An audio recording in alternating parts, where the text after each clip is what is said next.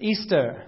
Talking about Easter. I love Easter. I love talking about Easter. I love reflecting on Easter. Easter is the hope of our lives when God did something remarkable. And the thing I love about the God who does things remarkable is that He's unbelievable because you can't wrap Him up in your head because your head isn't big enough. And Easter is the place where the cross um, is sort of front and center. And the cross is actually on a hinge. And the cross before Easter Anyway, I would have put a cross here and it would have been facing this way. And it would be on a hinge. And you've heard me talk many times that on this side of the cross, let's say today, is Egypt. And this is before the crucifixion. This is up until the crucifixion. And then on this side is after the crucifixion. And this side is um, Egypt. This is slavery. This is, oh God, you've given us your Old Testament. You've given us your word. And we look forward to being set free from slavery, and we're all actually born in this part of the, this realm because this world, as long as this world exists, this is the reality of earth. Beyond this is heaven on earth. And we're called to actually live on this side. But our natural default is to go to this side because this is what we know. On this side, we believe in God.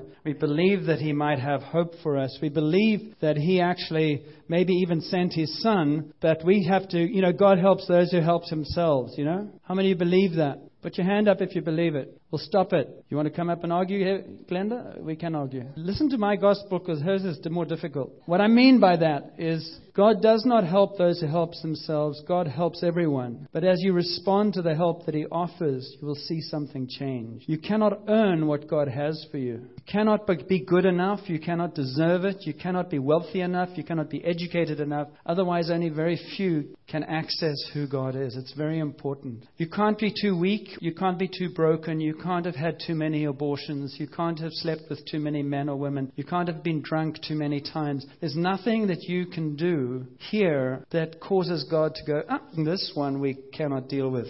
There's nothing. Your greatest awareness of your unworthiness is your greatest qualification for Him. And the greatest lie you believe is that you have to somehow make amends and earn it. Jesus did everything on the cross to earn what you can't earn. So the cross is on a hinge because, let me just follow my notes. It might be helpful. What you have on this side of the cross as we come up to Easter, as we come up to Jesus being crucified, is in one sense, the human beings around him, the disciples, were saying, We'll never leave you. We for you. Jesus, we love you. And as it got closer to the cross, their voices got a little less powerful. Their wills got a little weaker. Jesus became more and more broken, even in the midst of his courage. And everything began to kind of explode on the side of the cross. Until you came to Good Friday, and, and the disciples, and Peter is the sort of one that we always use because he's the one who speaks for all of us, where he goes, I'll, I'll never leave you, I'll never forsake you, I'm here for you, Jesus. They're coming for you in Gethsemane, here's my sword, I'm cutting off this guy's. He had courage. Some people say worship sincerity and courage. And Jesus in Gethsemane with Peter, when he lopped off the ear, he went, that was just stupid. Not everything we do for Jesus is smart. It might be sincere, and Jesus can deal with that, but it's just not always smart. And Peter, in his great sincerity and his fear, chopped off an ear which Jesus immediately healed. I wonder how many times he's going around healing the stuff we're doing in his name, saying, Sorry about that, sorry about that, sorry about that. It's my son, sorry about that, sorry about that. You know, you look at other people and say to parents, Why don't you look after your kids? And Jesus is going around looking after his kids, saying, Sorry about that, heal that. Oh, man, they're doing so much stuff in my name, and I didn't even ask them to do it. Happens a lot. And so they get to this cross, and the cross is the symbol of the Roman brutality. The cross is the symbol of everything human beings can do in the name of justice. Everything that human beings and religious leaders can do for God or against God in the name of justice. It's a bloody, nail driven piece, two pieces of wood, notorious in the culture of the day. Nothing unique about it. It stands there as yet another testimony to the Romans will never be beaten. Evil always always wins. Everything we had hoped for, we must have been naive. It was nice while it lasted. I guess Jesus had special powers, but he didn't have that big power. And on Good Friday at that cross where it stood alone after Jesus had been taken and buried in a tomb and a stone rolled over and guards on it and everything was like I told you so. The most disappointing, disillusioning, pathetic anticlimax you could imagine. And people huddled away afraid because this is the same old story. From Eden to now is the same old story. Evil wins. People die for no reason. The people that should live die, and the people that shouldn't live stay alive. And that's the facing side of Egypt of the cross. It ends in a tomb. And we remember what Jesus said and we remember what he did, but he just wasn't strong enough. Now you know what's going to happen, but they didn't know what's going to happen on Sunday morning, where the tomb was empty. And what you have on Sunday morning was cross being transformed from a place of defeat and brutality and an end, on that resurrection morning, that cross became the symbol of victory, of a God who, who rises up and says, The worst that you can possibly do, which is inflict death, I have overcome. So if I have overcome death, now what? And if I have overcome death, and everything my son said was, In me you have seen God, and if I am God, and I am true, and everything I say is true, then everything changes. But I don't understand it. No, you don't. The one thing you understand is that you're a human being on earth, and you're looking for a home. Every single human being on this side of the cross is looking for a home, is looking for meaning, is looking for something to make them feel alive inside. And this, this, this territory in Egypt is full and full and full of people in marketplaces saying, I have the answer for you. If you look better, if you're more educated, if you were 10 inches taller, if your boobs were 5 feet bigger, and if this was. Be- I'll stop there. hey, what's the point of not talking the language of the world? Here, you know, you need a tummy tuck, you need this, you need that. The guys, you know, well, you need to dye your hair. Pity about the wrinkles, it's a dead giveaway. But anyway, it'll sell some more Jensen, whatever you call it, because you've got to look good. And of course, you need to pay attention to your appearance. I'm not saying you shouldn't look as best you can with what you've got. I mean, look what I do. Not a lot. But ultimately, why does Nicky Vujicic, or whatever his name is, the guy with no arms and no legs, why is he making so much impact in this culture, in this world? Because he hops around with nothing and he says, I'm alive inside. And all the people with arms and legs, so I'm not, go, I'm not as half alive as that man. And his testimony is how he tried to drown in five inches of water because it's the only way he could kill himself, and God raised him up. The cross is powerful because he went to the cross and he gave to God all that was broken, and God raised up inside him a life.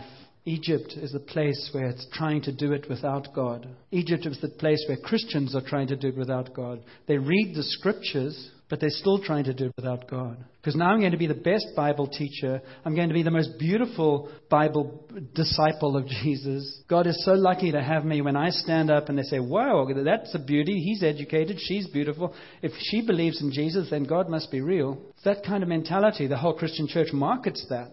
But in Easter, God didn't have any photo boys or girls. I talked three, three weeks ago, two weeks ago, he had, a, he had a, an ex prostitute who had followed him, was weeping at the tomb. And he embraced her and said, Mary.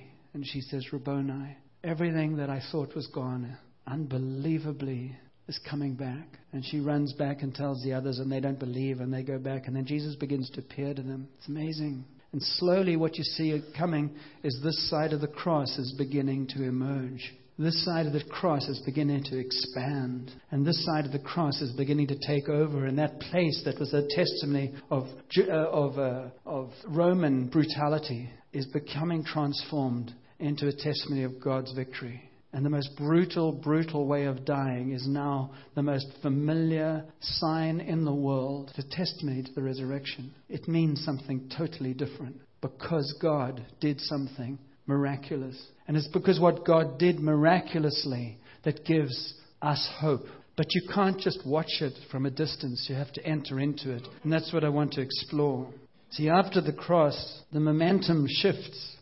after the cross, Jesus rises and he appears to his disciples and he begins to scatter, begins to gather, and he begins to reaffirm, and he begins to prove, and he begins to meet these these tremulous people, these people who are afraid, these people who are full of doubts, like Thomas we talked about, he begins to say, Here I am. And they begin to rise up inside. Could it be? And the ones who are scattered behind locked doors are beginning to kind of go, There's hope rising. God's not dead. Jesus, remember what he said? And they take hold of what he said and they bring it over and they, they take hold of it into their hearts and they say, It's true. And they begin to find faith rising up because they've never experienced it like this before. And they start finding that there's a life inside that they didn't understand before. If God is true and we are His, then what is there to be afraid of? And in fact, one of the things that happened in the early church was that people began to discover life for the first time. Life to the degree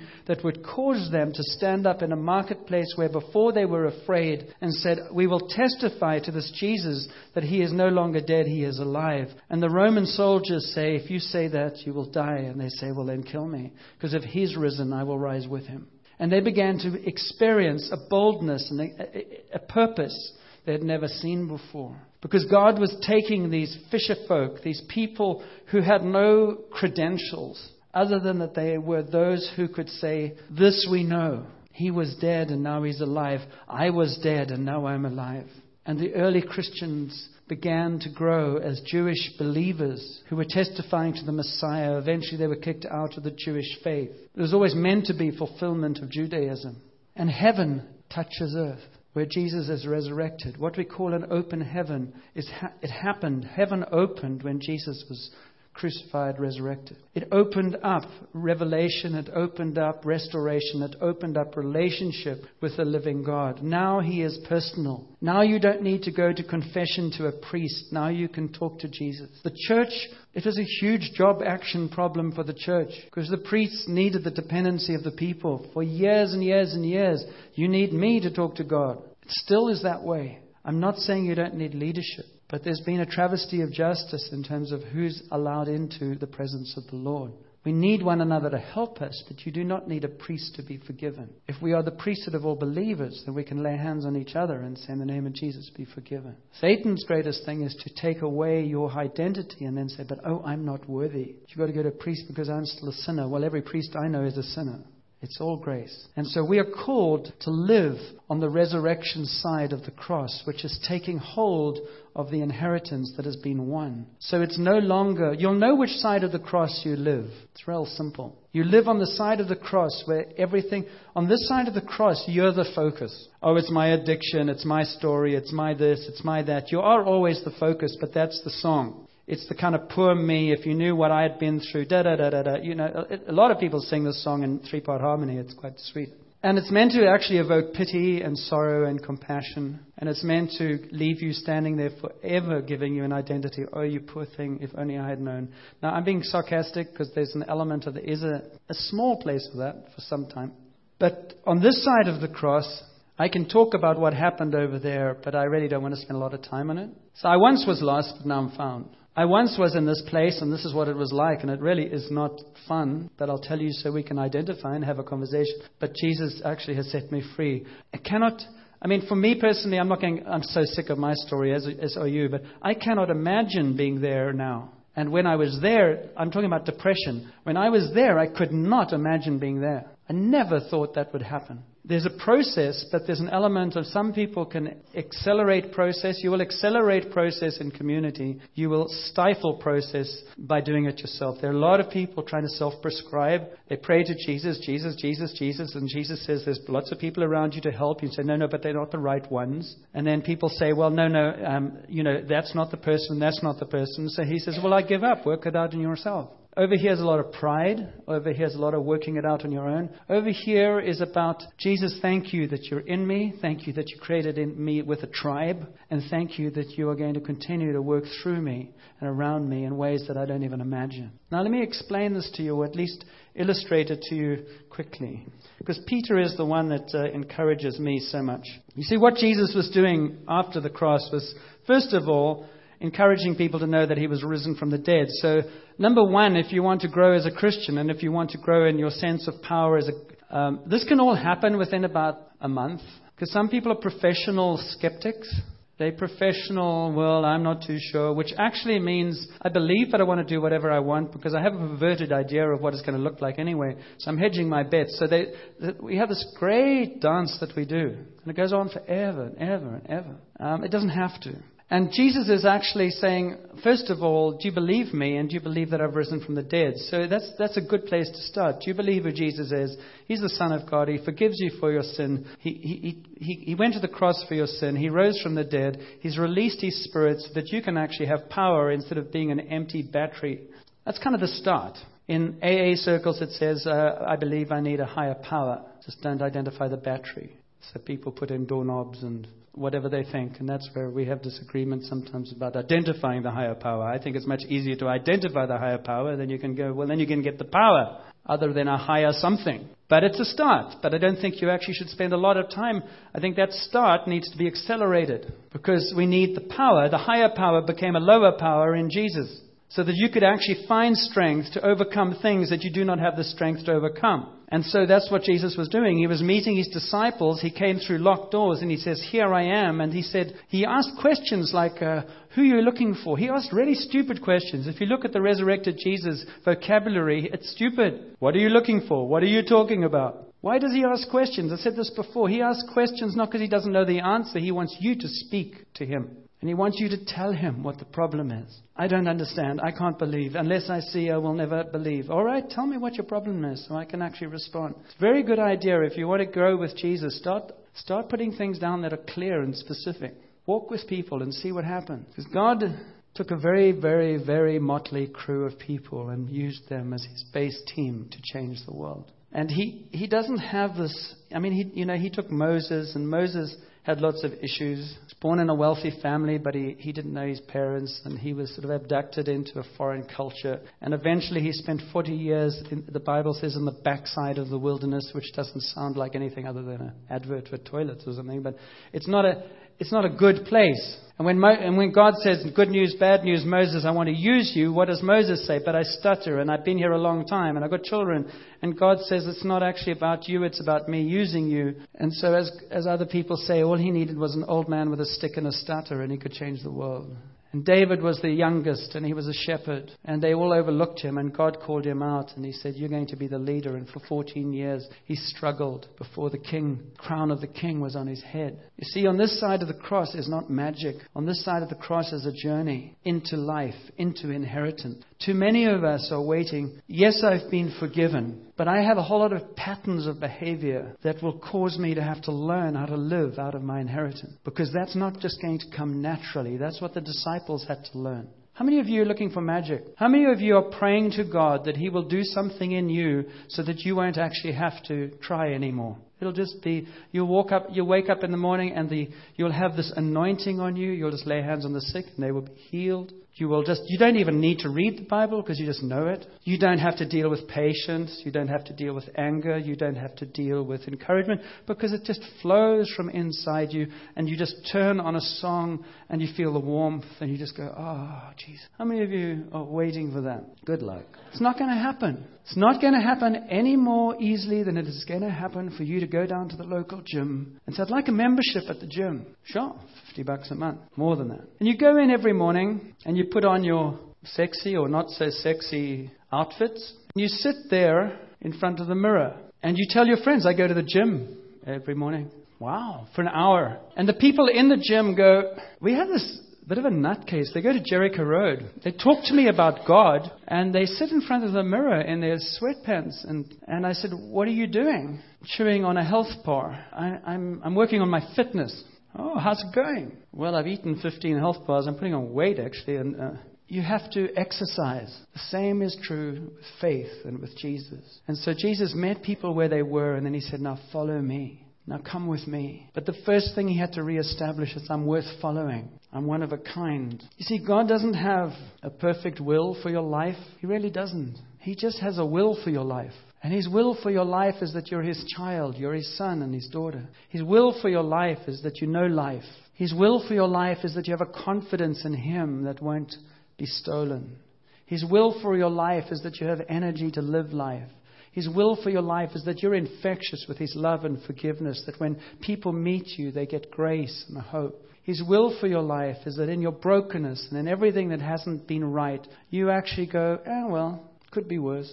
God still loves me. His will for your life is that you start saying, Trust me with your journey. Let me give you a, a, a, an embarrassing He, you know, he'd said to Peter, how many times does Peter get it wrong and Jesus keeps believing in him? How many times does Peter keep on messing up and Peter, Jesus keeps coming back? You remember when Peter, I'm going to have to speed up here. I, I just want to get through to you.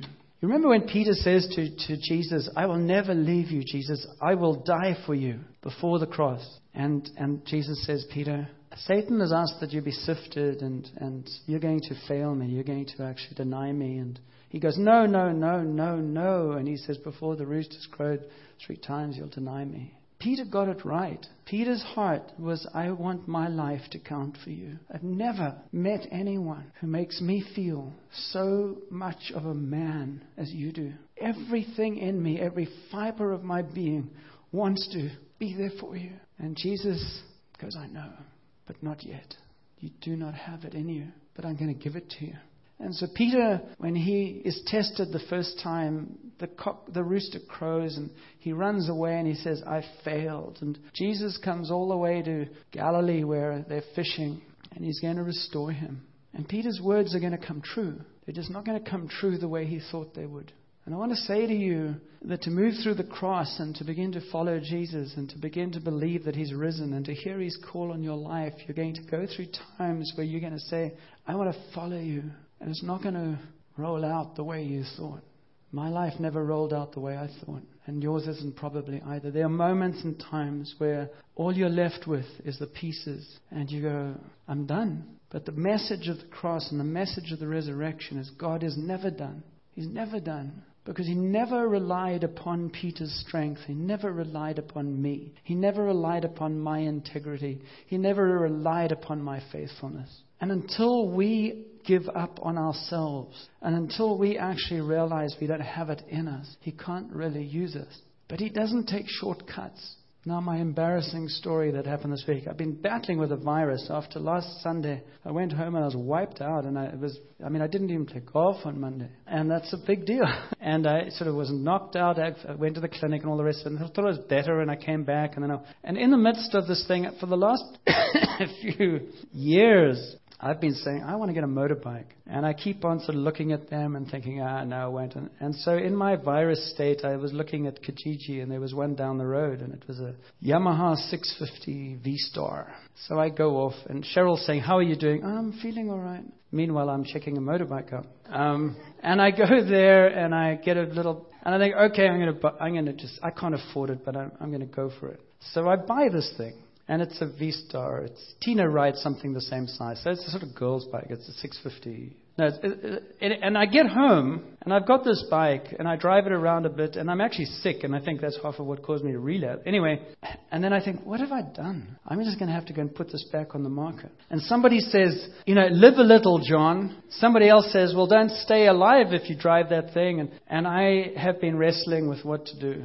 And so that's where it is right now. I'm leaning towards hanging it for a while, and then I'm going to give it to Brian. They can buy it and have it. But the reason I'm telling you the story is God doesn't have a perfect plan for your life. What I mean by that is sometimes you want something, and sometimes you say, Oh, that'd be so cool. You see, I can just imagine cruising to work every day uh, around the lake. And then I start imagining cruising to work every day in the cold. And then I start imagining cruising to work every day with tourists and dangerous drivers. And I start imagining hospital beds and funerals. And so my imagination goes all over the place. And you see, what I think God does is He says, try it.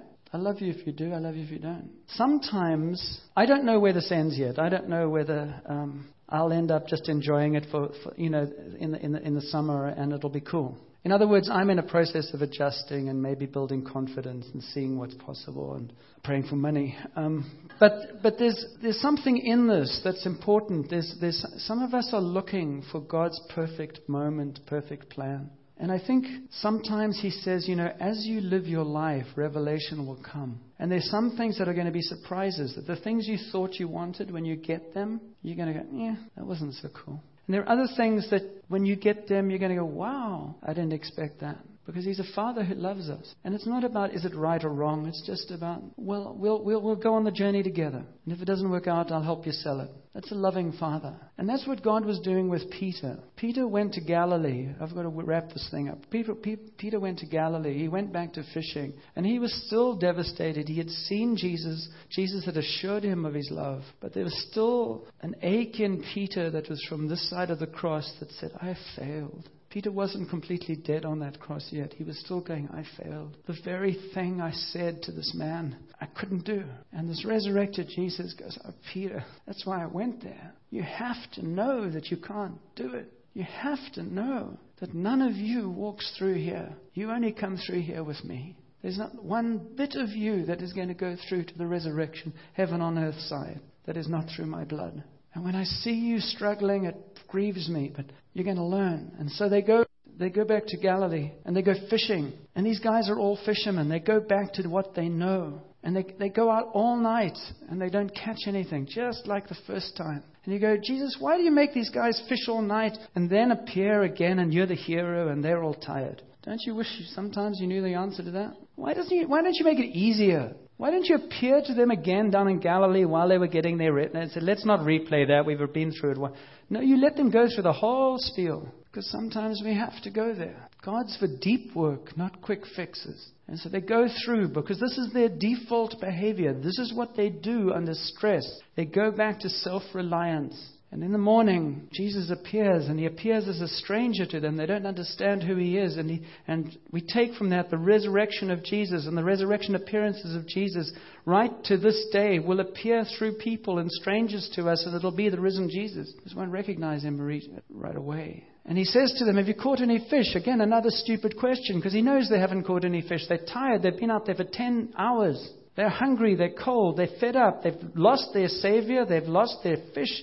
They've lost their livelihood. The wives and fathers are probably saying, What the heck were you doing on this for the last three years? You've ruined the business. And Jesus says, Throw it over on the other side. And they kind of go, Oh, whatever. And they throw it over, and then they've got this huge thing of fish. And somebody says, I'm getting a feeling of deja vu. And John, who always says the disciple whom Jesus loved, says it's, it's the master. And Peter, who hasn't learned that he's loved yet and needs to earn everything, puts his clothes on and jumps in the water because he wasn't the smartest cooking in the job, but he was the most faithful. And he swims with all his clothes on over to Jesus. And why is he doing that? Because he can't walk on water now. He doesn't have faith for anything. He's just going, if it's you, and you'll have me back, maybe there's hope. And he comes to the place, and Jesus probably can be quite irritating at times because he doesn't react. He doesn't go, oh, Peter. Kind of goes, um, why don't you bring me some fish? Because the thing we really love to do is, you know, we, we like to, to barbecue fish that we've caught and have breakfast together. So let's have breakfast. And they think it's him. They're not sure. Why don't you just declare Jesus? Because he doesn't do it that way. And they, he cooks fish. And then he brings bread. And, nobody tells us where the bread comes from other than he is the bread of life. And he hands the bread out. And as he hands the bread out, they know. And they eat. And they're scared. And then I think Jesus gets up and walks. And Peter walks with him. And he says, Peter. He calls him Simon. He says, Simon, son of John. He calls him by the name that he called him right at the beginning. He doesn't call him Simon, son of John. And if I were probably acting it, I might put my arm around him. Do you love me? Do you know I do?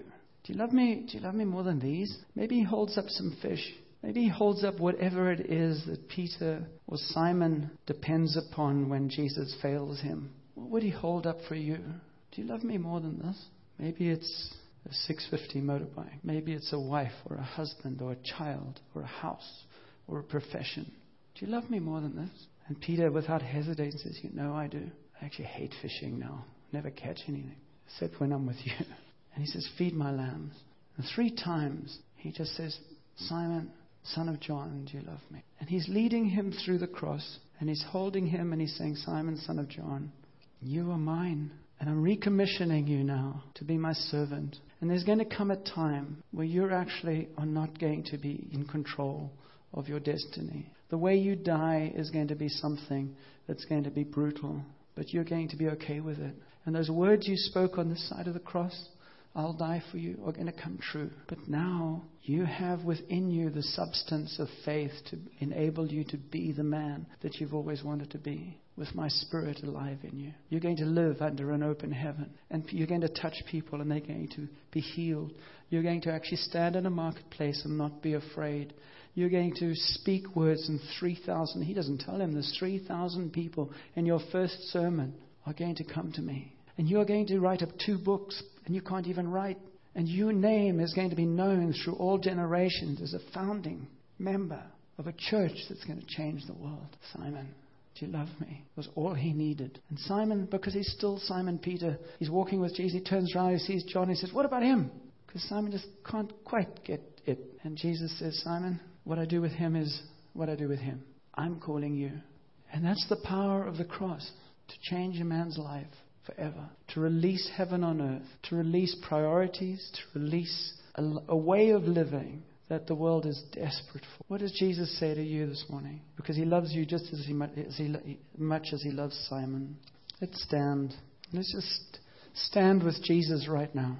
If there's anything in you that you feel disqualifies you, you know, I've prayed to God and said, I don't even believe in you right now. You can tell him that. And you can say, but the alternative isn't something I really want to believe in either. But I don't know how to get to the place of passionate faith. And you can tell him that, and he'll say, Well, I, I can make you come off on fire, because I am fire. So wherever you are, He wants you on the resurrection side of the cross. He wants you to know that you're His much loved son and daughter. He wants you to know that He is for you, not against you. He wants you to know that He's cooked breakfast for you. He wants you to know that He'll never leave you or forsake you. He wants you to know that He doesn't want the focus to be what you can do for Him, but He wants it to be what He can do through you because you're available. He wants you to know that your life will come alive when it's centered on Him. In Egypt, it's centered on you. And He says to you, because He's already declared He loves you, He says, Do you love me? And if there's anything that's causing you to say, I'm scared of giving you this or I'm holding back, then just give it to Him.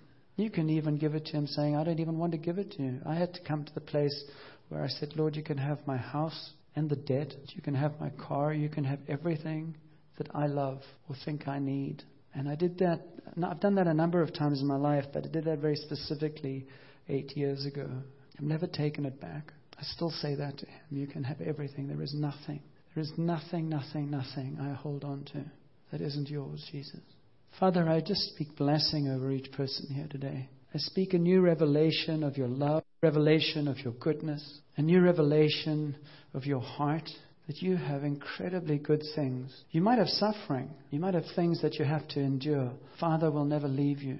And Father, I pray that there will be a rising up of joy in this place. A rising up of joy that there is really, we're not a sacrifice focused people. We're actually a servant people with joy in our hearts that nothing becomes a sacrifice. So I pray that you lift off anyone a burden of sacrifice, a burden of heaviness, a burden of to follow you is not to be alive. And I just break those lies in the name of Jesus. And I pray for you to call up in each person a spirit of life and joy and anticipation, faith to believe. And I bless my brothers and sisters in the name of Jesus for the adventure that is to come. Thank you that you will give us strength to let go of things we don't know how to, and you will give us strength to take hold of things we don't know how to. And you will give us faith to believe the things that we're still so impatient to see change. So just thank Jesus for his love for you right now. Thank you that you're not an orphan, that he is your son, you're his son, daughter. Thank him.